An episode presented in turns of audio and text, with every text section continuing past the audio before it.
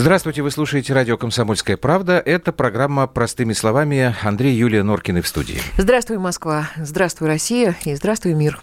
А теперь я представлю нашего гостя. Это человек, который постоянно хулиганит у меня в эфире программы «Место встречи», со всеми спорит, всех перебивает, э, при этом говорит, что ему никогда не дают слова. В общем, это человек, с которым никогда не бывает скучно. Игорь Чубайс, доктор философских наук. Игорь Борисович, здрасте. Да, добрый вечер, добрый вечер. Я вообще не думал, что я с вами еще и на радио встречу.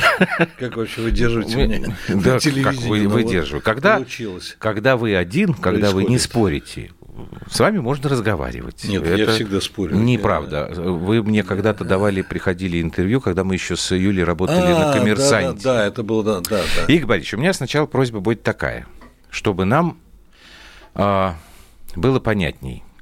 Вот смотрите, вы критикуете современную российскую власть. В еще больше, наверное, вы критикуете э, советский период, может быть, там большевиков даже а правильнее. да? Вот, смотрите. Но вы не либерал. Нет, нет, вот никогда не был либералом. Объясните, вот вы кто по политическим своим пристрастиям? Да, вот пожалуйста, с удовольствием объясню.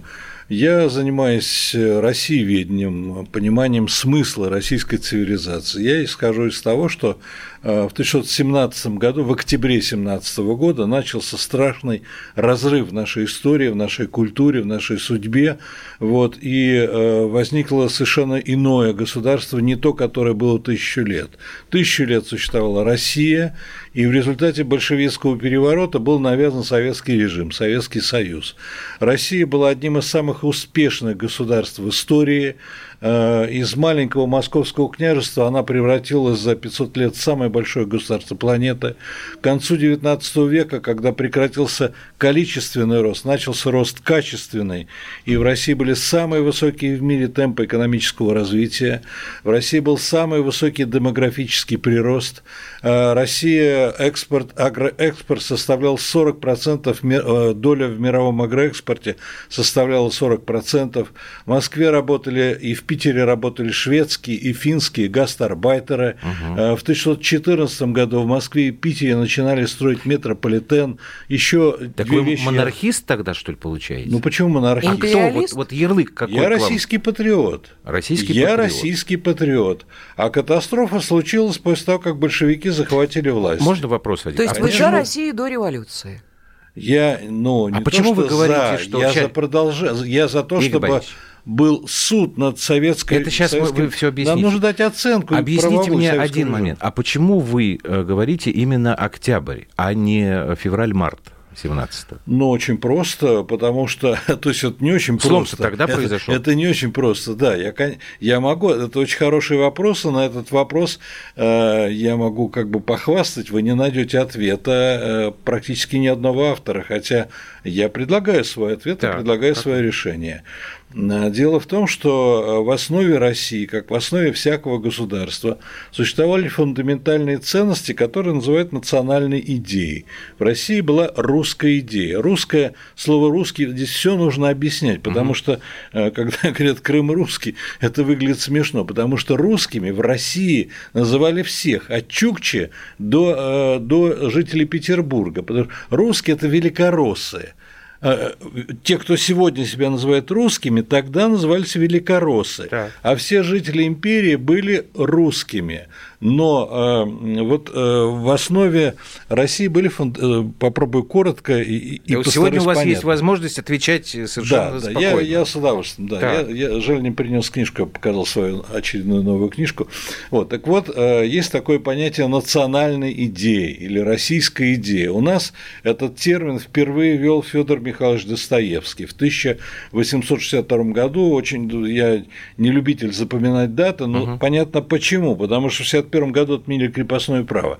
И после этого все задумались, и Достоевский был всегда интеллектуальный лидер. А что дальше? Какие нормы, какие ценности? Так вот, он ввел это понятие, но он не успел его определить. Национальная идея или русская идея – это три фундаментальные ценности. Православие. Я отвечу на ваш вопрос как раз о феврале 17 угу. года. Это все связано. Православие, собирание земель, общинный коллективизм. Общинный коллективизм себя исчерпал к концу 19 19 начала 20 века, потому что люди жили в общине, потому что тяжелый климат в России, и выжить может только поддерживая друг угу. друга.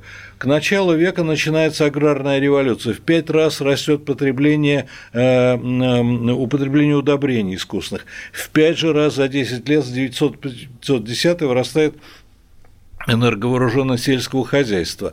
И получается, что крестьянин может спокойно сам себя прокормить. Ему не нужна эта община, не нужно там кому-то делиться, перебрасываться. Угу. Начинается расслоение общины. Одни, значит, дурака валяют, другие идут в город, а третьи пашут и дают э, товарное зерно. Значит, община тормоз. Столыпин говорит, Николай II говорит, Петр Аркадьевич, давай-ка сделай реформу. Столыпин, да, мы сделаем аграрную реформу. Одна составляющая общины коллектива себя исчерпала, да, понятно, и Россия угу. ответила аграрной реформой, Столыпинской реформой. Вторая составляющая – собирание земель, фундамент русской культуры, русский воин, русский герой, русский богатырь. А к концу XIX века, собственно, собирание земель в, на, на западном направлении, последние присоединения были в 1614 году, Варшавское княжество. Больше западная граница не менялась, потом пошли на Кавказ, потом Центральная Азия, и 70-е, 80-е годы уже некуда расти. И русские военные принимают в 1604 году Генеральный штаб резолюцию о прекращении расширения русского государства. Русские дипломаты из разных стран пишут, слушай, Николай, все уже, надо ограничить ограничится, и а, начинается с 1680 года начинается новая эпоха в русской истории. От собирания земель переходит к качественному развитию, к качественному росту. Значит, э, собирание земель как фундаментальная составляющая русской идеи переходит э, э, в качественный рост. Угу. И темп роста, я уже сказал, самый высокий в мире. У нас зарплата русских рабочих была второй в мире, а по некоторым данным первой в мире мы обгоняли американцев. У нас чудо, у нас, э, понятие первое экономическое чудо, оно как раз в России возникло. И появился термин «русская весна», сегодня это очень дурные, неприятные ассоциации, они украли этот термин, известно кто, известно где. Но впервые европейские газеты газеты написали о русской весне в начале века. Чудо.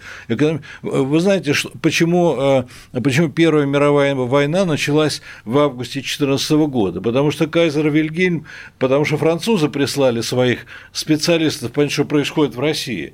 Тири сидит здесь год и пишет книгу. Слушайте, Россия вообще выходит мировые лидеры. К 1941 году она должна быть вообще... Там к 30-му, 40 есть разные, да. разные прогнозы. Да, да, да. Немцы присылают своих экспертов, а Каковцев – чудо чудак вообще, министр финансов, он открыл им, все, открыл им все карты. И немцы увидели, что Россия вообще выходит мировые лидеры. И э, эти два экономиста вернулись в Германию и говорят Кайзеру, слушай, ты, балбес. Либо ты в ближайшее время начинаешь войну, либо ты вообще никогда с Россией воевать не сможешь. Она выходит мировые лидеры. И тот, не будучи готовым, поперся воевать, и в результате, ну, ага. это тоже он же проиграл. Почему, почему так называемая Великая Октябрьская социалистическая революция, которой никогда не было, произошла 25 октября 17 года? Потому что Ленин получил сообщение о том, что 26 октября в Лодзе делегация делегация Австро-Венгрии вместе с русским министром иностранных дел Временного правительства подписывает договор о выходе войны. Австро-Венгрия больше не могла воевать. Через неделю э, Болгария выходила из войны, заканчивалась Первая мировая война. И Ленин понимал, что либо, либо он сейчас что-то... Ему сообщает из Берлина, ты что, офонарел вообще? Ты видишь, что, что ты деньги получил 70 миллионов, отрабатывай, иначе мы проиграем, Кайзер проиграет. А Ленин без Кайзера был заинтересован в том, чтобы э, в этой войне э, Россия проиграла, потому что если Россия выигрывает, тогда Керенский, тогда большевики никто. И он договаривается с Антоновым Овсеенко и с Подвойским о том, что с Троцким там, о том, что они арестовывают временное правительство. Они арестовывают временное правительство, не зная за что. Так Троцкого еще же не было в стране. Не, он уже был, конечно, он был. Это Троцкий это и договаривался. И э, они, значит, арестовали временное правительство, через, не, через несколько дней их выпустили, потому что не за что было брать. Но большевики уже взяли власть, но это я немножко прервался. Вот я вернусь угу. теперь назад. Что такое февраль? Так вот, э, собирание земель себя исчерпало, перешли к качественному росту. Общинный коллектив себя исчерпал, пошла Столыпинская реформа. А, а главный кризис фундаментальный – это кризис веры. Причем этот вот, кризис веры а это был общеевропейский, это не русское явление. Мы были заражены этой историей. Но это, Или это, это внесено это мы было еще идем очень Или мы просто при, продали свою страну, нет, нет, предали. Мы ничего не ничего. продали, ни, никто ничего не продавал, мы ни, ничем не были заражены. Это, это цивилизационный кризис, понимаете? Вот если у нас там кризис отношений с Украиной, он рукотворный, есть конкретные люди, которые это сделали.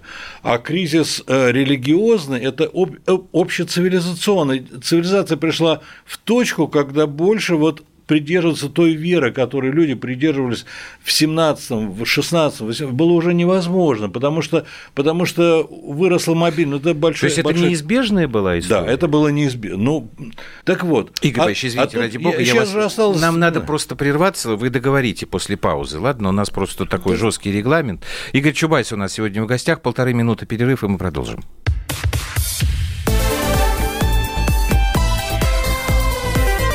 Простыми словами. Лучше и сто раз услышать, и сто раз увидеть. Наш эфир на YouTube-канале «Радио Комсомольская правда». Для всех, кто любит по-разному.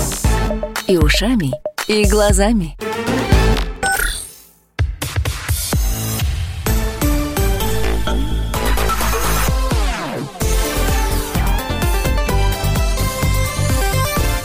Простыми словами. Это программа «Простыми словами». Игорь Чубайс у нас сегодня в студии. Так, давайте, может, вот, заканчивайте вот, я уже заканчиваю, да. Так февралю-марту. Вот, почему кризис веры, кризис третьей фундаментальной составляющей русской идеи привел к февралю? Потому что кризис веры – это кризис легитимации государства, это кризис императора, императорской системы, и э, Достоевский в конце XIX века предупредил, если Бога нет, все дозволено. Самая цитируемая да. фраза. Не, не, может не знать текст, но эту фразу знают все, да? Вот, значит, что... А Россия ответила февраль. Тогда мы переходим... В чем смысл февраля? Ведь это же был не экономический кризис. В России даже карточек не было во время Первой мировой войны. Вся Европа там полуголодная, в России все, все в порядке, все нормально, да? Почему? Что произошло в феврале? А раз император для многих перестал быть легитимным вождем, легитимным лидером, легитимным руководителем, тогда нужно что-то делать. И февраль сказал, главное, ребята, мы проводим всеобщие прямые тайные выборы, э, в учительное собрание. Теперь народ источник власти. Это переход от религиозной легитимации государства к демократической, гражданской. Это была самая, самая демократическая система выборов. И к этому и шли. И февраль, и это последняя точка в трансформации России. Я уже сказал, э, на общину нашли ответ, на собирание земель нашли ответ, осталось на религиозный... Нашли ответ. А в это время, когда февраляне это все решили, а э, в октябре большевики решили, мало ли что вы там хотите, а у нас э, свои интересы, взяли, перерезали горло России, стреляли в императора, целились-то в Россию, попали-то в Россию. И с этого момента у нас начался чудовищный кризис, из которого мы не вышли до сих пор. Вот если коротко, вот так. Кризис произошел разрыв. Чего? Идеи, вот эта национальная идея, она исчезла, вот с вашей точки зрения. Она была навязана совершенно Потом... искусственной, как коммунистическая идея, при том, что, опять-таки... Тут... В чем ее э, негатив этой коммунистической идеи? Почему это плохо? Как отвечу, вот отвечу. Значит, ну, во-первых, она не вытекала из нашей истории, это совершенно инородная. Но дело даже не в этом. Дело в том, что я не хочу вам устраивать экзамен, хотя я педагог по профессии. Мне хочется, а ну-ка ответьте на... А кто вот из слушателей ответит на вопрос, а что такое социализм? Вот мы все жили при социализме, мы строили коммуни... А что такое социализм? Можно дать четкое, ясное короткое определение? Можно. Социализм, суть социализма – это не просто слово, это все верифицируется. Это отсутствие эксплуатации, это максимальная социальная справедливость. Все, что заработал, то и получил.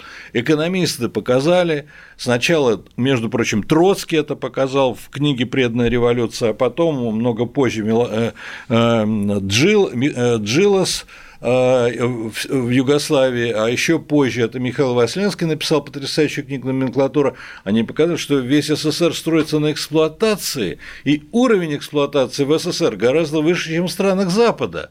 То есть о каком социализме вы говорите? Это же ложь. Это самая большая мистификация 20 века, миф о строительстве социализма и коммунизма. Какой социализм, если у нас ГУЛАГ, если у нас голодоморы, три искусственных голодомора, если у нас массовый террор, если у нас 6 миллионов депортировано, ну, это называется социализмом. Знаете, вот тут не до анекдота, но он навязывает уже, как, как старик со старухой беседует, он говорит, слушай, то, что мы считали с тобой оргазмом, это оказалось астма, астмой. Да? Да, вот, угу. ну, ну, какой же социализм, чертовой матери? Почему, почему здесь социализм?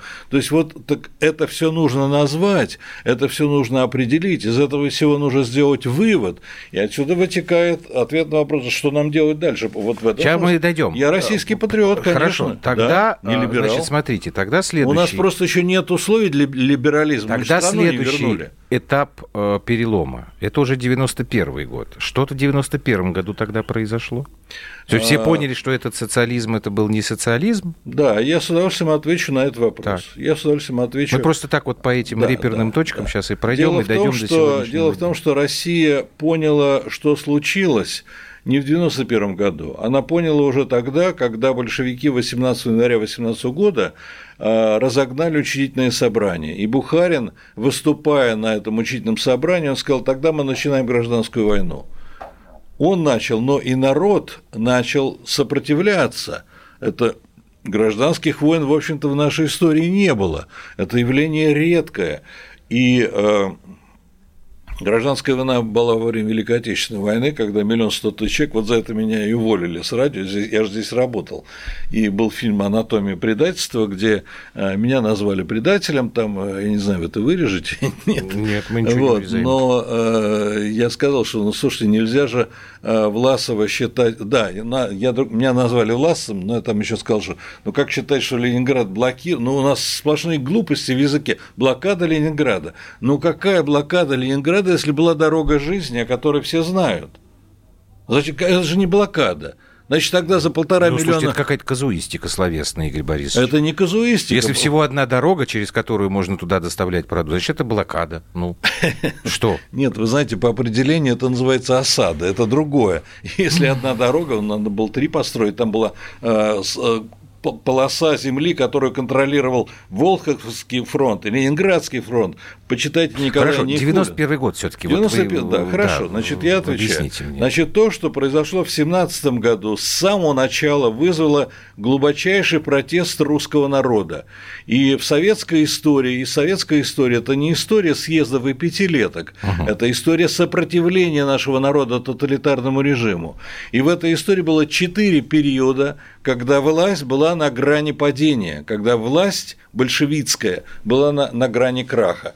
Первый раз это было в 21 году, когда, закончился, когда закончилась гражданская война, и в марте 21 года в Москве проходит 10-й съезд РКПБ. Ну, казалось бы, класс вообще, ну, победители, все здорово, да? Вдруг Ленин как ненормально выбегает на трибуну и начинает орать «Неп, неп, неп, мы от... неп». Так потому что Кронштадтское восстание в, это, в, это, uh-huh. в эти самые дни. Uh-huh. А если бы лед сошел, так там бы весь Балтийский флот поднялся. Но лед не сошел, они рано начали, поторопились и э, Кронштадтское, и Тамбовское восстание. И Ленин ну, ну никак, ну этот народ, он, он, у него, он же в 18 году написал «Россия завоевана большевиками». Вы слышите? Я цитирую Ленина. «Россия завоевана большевиками». А в 21 э, году Россия, Россия после гражданского снова встает. И Ленин, НЭП, то, то есть все, что они запретили, частная собственность, рынок, деньги, все, все разрешили опять. Разрешили, но что дальше? Дальше в 29 году товарищ Сталин... Игорь Борисович, мы так с вами никогда не закончим. Смотрите, ну, 91 да, год. Вы, да, ну, да, хорошо, история да, богата. Я понял. Я, я, Сейчас могу... я просто поясню свой вопрос.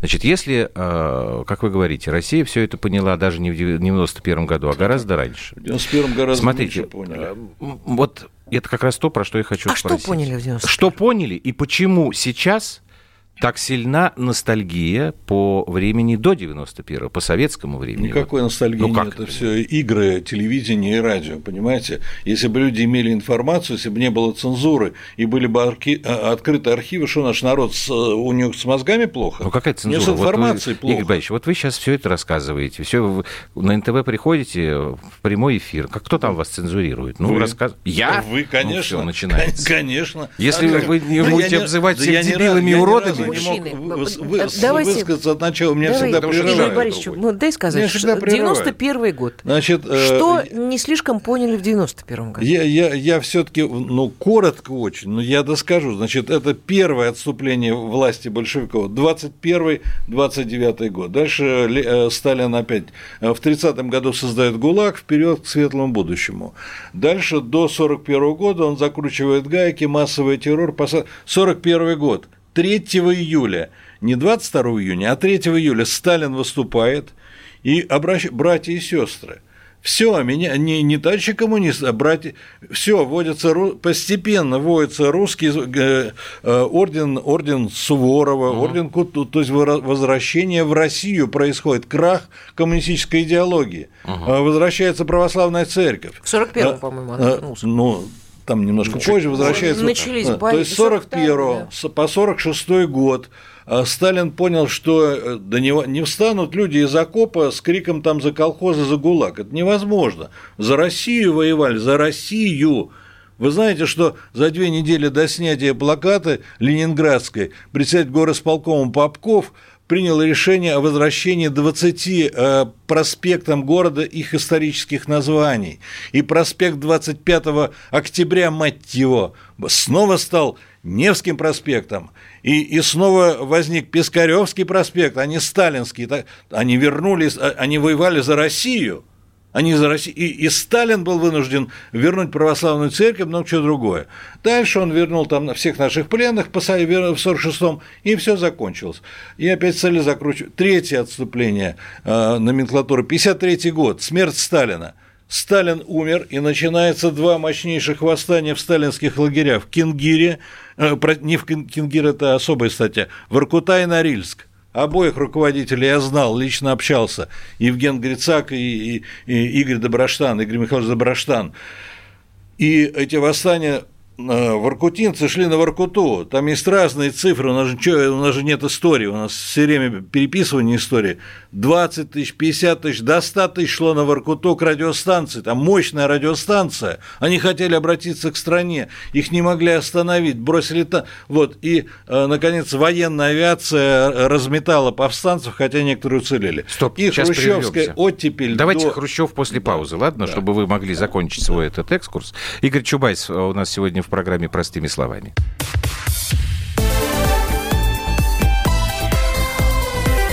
Простыми словами. Чиновникам в России не до шуток. За них взялись Андрей Рожков и Михаил Антонов.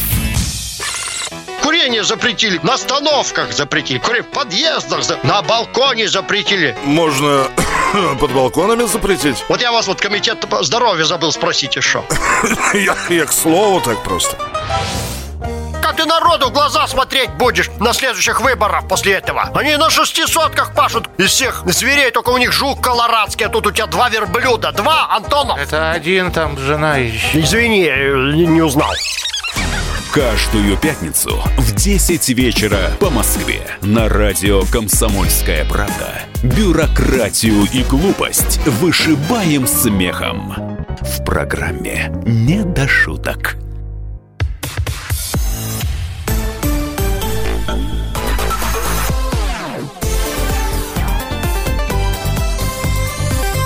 Простыми словами.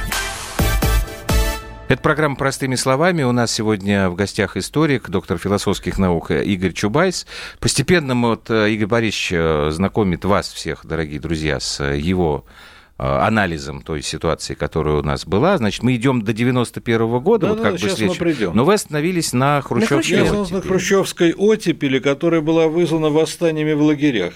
И Хрущев понял, что ГУЛАГ не удержать. Просто он не то, что он был такой либерал, какой либерал, угу. у него руки по локоть крови, он сам об этом писал в мемуарах. Вот. Но э, восстания произошли, а потом еще было третье восстание, особая тема, Кингир. Вот. И он начал либерализацию, оттепель начал исправлять социализм социализм. Но к 1962 году он понял, что э, система не работает. Не, не улучшать нужно социализм, а отказываться. Он э, дает команду э, Ильичеву э, готовиться к отмене цензуры. Ну, много, большой разговор, э, вот, но поскольку он начал э, такой э, радикальный маневр, то его друзья, единомышленники по политбюро сказали, ну, хватит, Никита, мы тебя под домашний арест посылаем. В 1964 году он больше стал никем. И опять стали закручивать гайки уже в который раз, уже душить, цензурировать, переписывать. И это дошло до того, что к 1985 году опять произошла революция, только не в лагерях, а произошла революция анекдотов, когда народ народу уже ничего не сделал, уже всех диссидентов пересажали, уже все закрыто, уже все зажато, да. А народ с утра до ночи рассказывает анекдоты про Владимира Ильича, про коммунизм, про Чапаева и так далее. Хотя, кстати, Чапаев абсолютно ни при чем, его убили чекисты, потому что собирался перейти на сторону белых, но это уже как бы детали. Вот. И в ситуации, когда вся страна э, рассказывает анекдоты, говорить об успехах социализма и выступать с трибуны съезда было немножко сложно. И Михаил Сергеевич начал свою перестройку, гласность и так далее, и так далее. А мало, крайне малоэффективный политик такой, как Ельцин, вроде как это подхватил. На самом деле Ельцин, насколько я понимаю, в 1992 году понял, что надо не, не надо, он пришел к выводу, что надо не менять систему, а совершенствовать старую систему. Поэтому не было никакой иллюстрации, угу. поэтому все, кто в 1991 году сел за решетку, были выпущены, поэтому суд над КПСС обернулся судом КПСС над теми, кто судил КПСС, и, так, и, и, и э, на самом деле Ельцин стал в раскоряку ни туда, ни сюда, не вел страну вперед, не вел страну назад, сам не знал, что он делал. И поэтому с 2000 года мы поехали. Ну, подождите, но вы говорите, Куда что... поехали? Погоди, сейчас ну, секунду. Возвращаться в то, откуда мы вышли. То есть четыре попытки поменять систему, избавиться, освободиться. То есть вы хотите сказать, что мы возвращались э, а, а, обратно возвращаемся в советские времена? Конечно, конечно. А в советские как... времена какого периода? Ленин, да, Сталин, Хрущев. Да, какая разница-то? Ну, слушайте, между вот стреляет эта придурочная Каплан, которая попасть не могла, идиотка, да, вот, промазала. И что дальше? А дальше красный террор и три дня сажает, хватает людей невинных. Они даже, может, не знали, кто такой Ленин. Их схватили, чтобы все почувствовали, что такое эта власть и какая это власть, что такое диктатура пролетариата, как писал Ленин. Это ничем не ограниченная на прямое насилие опирающаяся власть пролетариев. Какие там, черт матери, может пролетарии. быть, столыпинские вот. галстуки да, были не зря? Столыпинские галстуки он не довешал.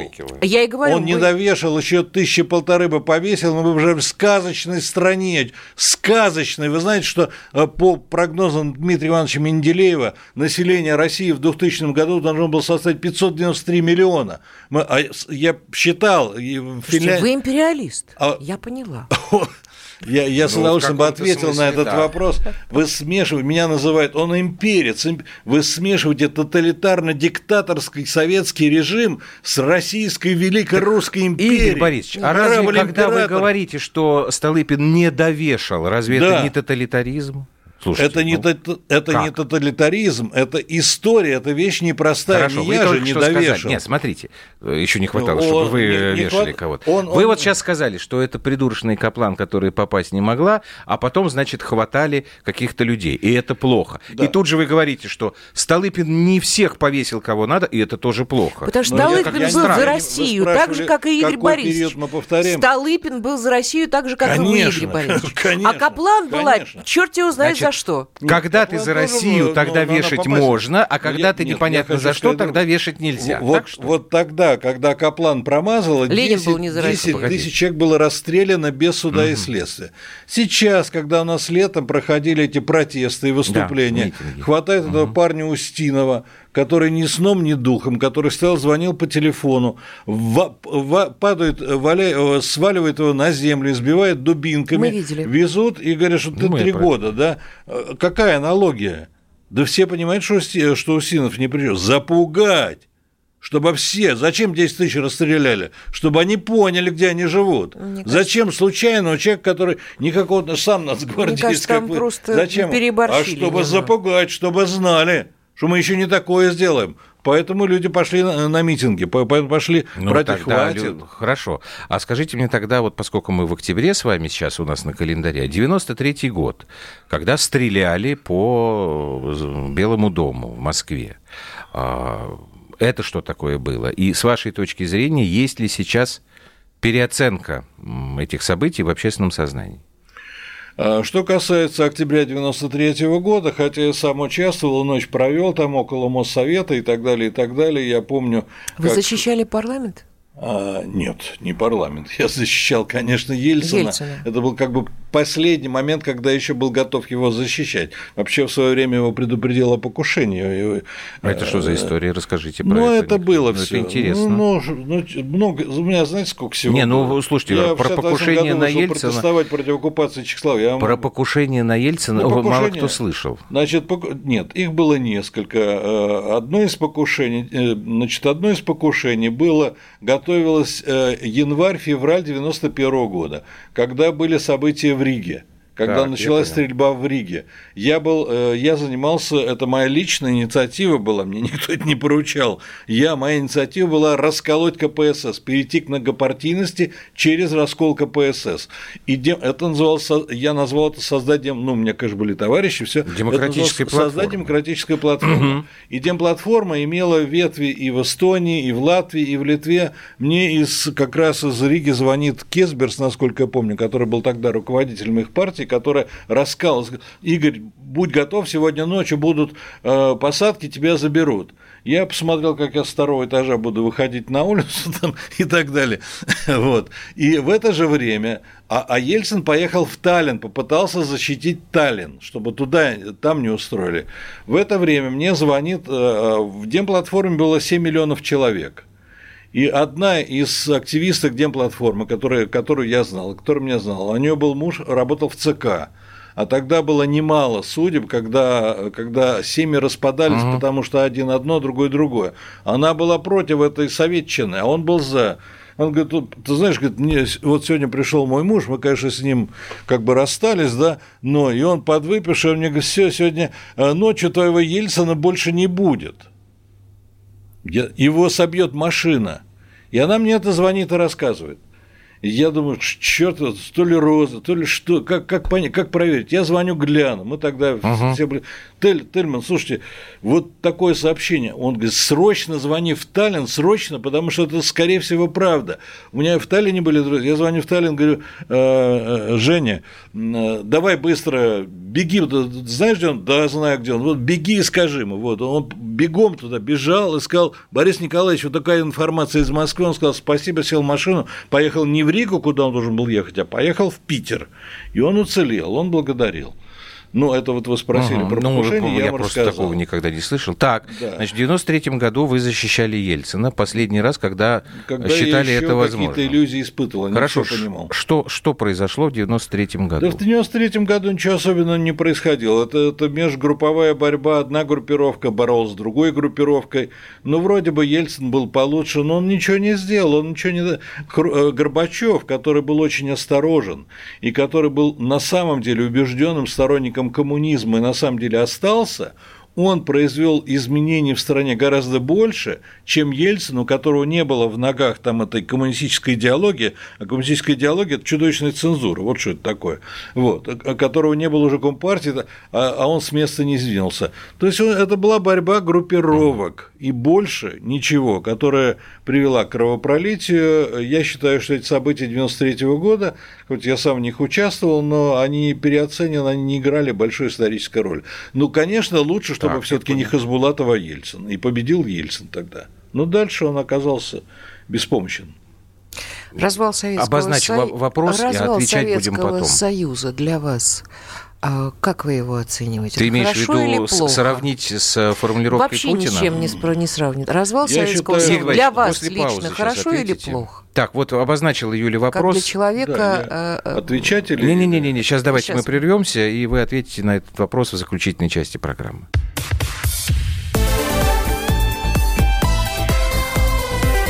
Простыми словами. Иркутск. 91,5. Воронеж. 97,7. Краснодар.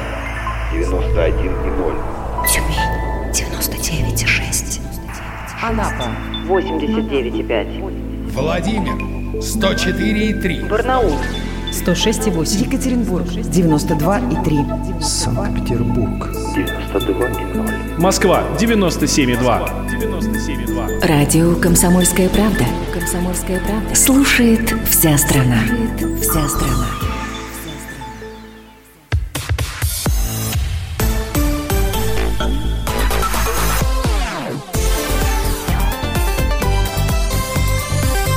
Простыми словами.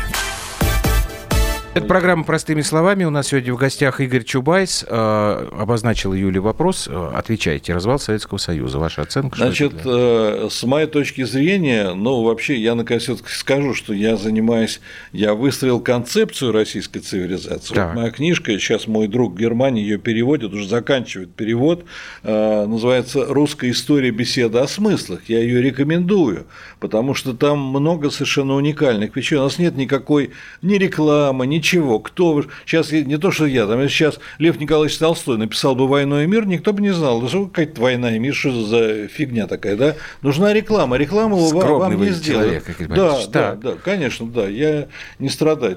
Вот, короче говоря, я просто советую эту книжку, потому что она еще, хотя уже первый тираж очень быстро ушел, угу. сейчас заканчивается второй тираж допечатка. Э, гонорар, как водится, издательство Яуза мне ни копейки не заплатило, я рекламирую не из-за денег, а потому что там есть ответы ответы на очень важные вопросы. Но э, вы спросили про распад Советского Союза. Значит, самая большая и страшная геополитическая катастрофа – это не распад Советского Союза, а это распад Российской империи, Российской Республики с 1 сентября 1917 года, уч, уч, учиненной большевиками. Это навязывание советского режима. Вот это страшная беда и страшная катастрофа, которая Путин сказал, э, вы не любите, когда я цитирую Путина? Почему? Почему? Не знаю. Что Путин сказал, что Ленин заложил атомную да, бомбу под то государство, которое он да. строил. Так Путин признал, а он, но как дальше эта мысль не развивается. А, э, кстати, вторая цитата Путина, которую я очень люблю и, и при случае вспоминаю, это Путин сказал, что поражение России в Первой мировой войне – это акт национальной измены. Угу. Но дальше он не пошел. А, а почему? Вот можете вы объяснить? Что почему? Вот, ну, вот вы сейчас приводите цитаты Путина, с которыми вы, в да, общем, согласны. Да, да. Можете ли вы Я объяснить? не согласен с Путиным, но с этим Вот, тогда вот объясните, почему вот вы, ваше несогласие, что вам кажется в... Неправильным, неверным в том пути, по которому он сейчас ведет страну? В чем я не согласен? С Путиным. В чем? С Путиным. С Путиным? Да. Потому что Путин воспроизвел ту систему, которую, которая была создана в 1917, после октября 1917 года. Потому что Россия строилась по принципу, хотя был император, так. но главой государства фактически был, как ни странно, прозвучит не император, а бог, творец. И император был только транслятором идеи, и были правила, Библия, которую нужно было... Вы знаете, что за весь XIX век в России по политическим мотивам был казнен 41 человек.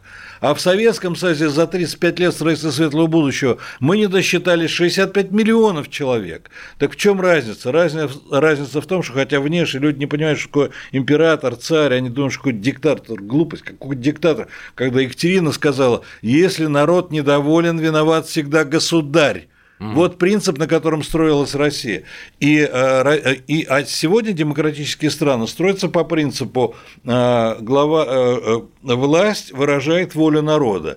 Но это не всегда просто, не всегда банально, не всегда, но власть слушает народ и реагирует. А мы живем по принципу народ выражает волю власти. Это началось с прихода большевиков, это продолжается по сей день. И для меня это вертикаль власти – это самая неэффективная форма управления страной, Хорошо. которая может может быть. Объясните, пожалуйста, извините, нам что я вас перебиваю. Союз просто... земель вот, России. Вот как нам сейчас тогда, по-вашему, выруливать на правильную дорогу? Но, как я, я сказал, нам ну, нужен суд... Слушайте, над, это над... Солженицын практически. Ну, слушай, ну хорошо, я будет суд. Да, я считаю себя продолжателем, Хорошо. конечно. Будет суд. Ну, не во всем я его повторяю. Не, Игорь Ильич, будет суд, ну и дальше что? А, э, то есть дело не просто Там том, что... как бы призовут к ответственности тех, кто виноват. Да, дальше, кто, даже не что и как дело должны делать. Дать вот, правовую правильно. оценку того, что было. Дадим. Даже Сталин за ноги держит за руки, понимаете? Э, отец Победы который превратил наш народ в пушечное мясо и потерял 42 Дадим миллиона правовую оценку. Дальше Значит, дали делать? правовую оценку. Первое. Второе. Нужно осуществить преемство с исторической Россией. Мы, Это Рос... как? мы россияне. Это мы... как? Это как сейчас Но сделать? если... Сто лет прошло. Не на любой вопрос коротко, но ну, коротко, значит, нужно перейти к обустройству, качественному развитию. Не торговать сырой нефтью. Вы знаете, Николай II запретил продавать сырую нефть больше ста лет назад. Нобель э, разбогател на том, что перерабатывал бакинскую нефть и торговал уже нефтепереработкой. Правда, э, э, это э, Альфред Нобель, это, это брат того угу. Нобеля, два брата. Один стал Нобелевские премии придумал, а другой работал в Баку. То есть, нужно, что значит продолжить Россию? Это значит вернуть исторические названия, это значит освободиться от того пространства советизированного, в котором мы... Это значит перейти к обустройству, к качественному развитию, к качественному росту. И третье, что необходимо, ну и много чего другое. И третье, нужно вернуть историю. У нас нет истории. У нас, нет, у нас история переписывается каждый день. Понимаете, у нас пакт Молотова-Риббентропа, который четыре раза его переинтерпретировали. Но это же издевательство, ну так же нельзя. Да? А сколько раз Сталин переписывал? Сталин при Хрущеве был нарушителем ленинских норм партийной жизни. А при Николае, я уже не говорю о том, что при Николае II был мелкий политический преступник. То есть нужно избавиться от советчины, нужно продолжить Россию в той форме, в степени и мере, в которой это возможно, и нужно, несомненно, неизбежно, обязательно учитывать опыт западных демократий. Вот из этих трех тактик вырастает стратегия возрождения России. Если ну вы... и каковы, на ваш взгляд? А с православием что делать? А, да, кстати, хороший вопрос. Православие, понимаете, православие переходит немножко в другую форму. То, то, ну, сегодня, сегодня с православием вообще, я не знаю, если еще время, я могу... Минуты полторы осталось у нас. Ну, видите... С Богом или без Бога жить-то, Игорь э, Борисович? Жить нужно с моралью. Православие – это не есть некая ортодоксальная система, это молись и молись и... В чем суть православия? Православие, православие, специфика православия, оно утверждает приоритет духовного над материальным. Оно нам приоритет нужно? нравственных духовных ценностей. Это, оно вот нам это нужно? и нужно. Дело Отлично. не в том, что это нужно, а Верите, а можно ли этого Без этого это нельзя. А без этого мы не без в России. Этого не Нет, в России. можно много чего сделать, но только если вы хотите у себя дома, в России. Вы ну, для меня раскрылись и... сегодня просто абсолютно с ну, другой вот стороны. Бы не Андрей, Спасибо вам огромное. Ну, конечно, я во всем пришли. виноват. Давайте. И я очень хотела бы, чтобы вы еще во всем пришли, потому что с вами разговаривать... Отказываться я буду упираться. Я с удовольствием, меня там Приходите, только дай. Я, вы просто открыли... Да, еще минута есть. Я а, безумно рада, на А насколько деле, велики шансы того, что вот э, это произойдет? Вот то, что вы сейчас нам коротко обрисовали. Вот это. Э, мне Все-таки прошло сто лет. Как, как, да, такой катастрофы. Но, которая... может быть, вы знаете какой-то прецедент в истории, когда так что-то такое происходило, а потом все вот вернулось. Ну, это тоже большая тема. Разрывы бывали. Германия тоже перестала быть Германией, превратилась в Третий Рейх. А потом, uh-huh. через 13 лет, она не сразу через 13 превратилась в совершенно другое государство, в ФРГ. То есть в истории разрывы бывают. Вот Северная Корея, Южная Корея, одна страна, один народ, один язык, разные, да. Гонконг и Китай сейчас, да. Там вот, то есть разрывы пошло. бывают. Так, Игорь Чубайс, доктор философских наук, Спасибо историк. Пользуясь случаем, еще раз напомню, что русская история беседы о смыслах я так понимаю, что, видимо, скоро опять появится, да, как вы сказали? Она есть уже, ну, вот она еще есть. Все, и был такой вот краткий э, исторический экскурс по нашей истории от Игоря Чубайса. Это была программа «Простыми словами». Мы с вами расстаемся. Рабочие дни 21.00 – это наше время в эфире. Спасибо, до свидания. До свидания.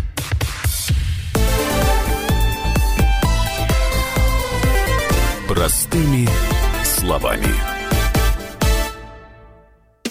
Политика. Владимир Путин приехал в Японию на саммит большой... Экономика. Покупательная способность тех денег, которые вы... Аналитика. Что происходит правильно, а что происходит неправильно. Технологии. В последнее время все чаще говорят о мошенничестве с электронными подписями. Музыка. Всем привет! Вы слушаете «Мир музыки».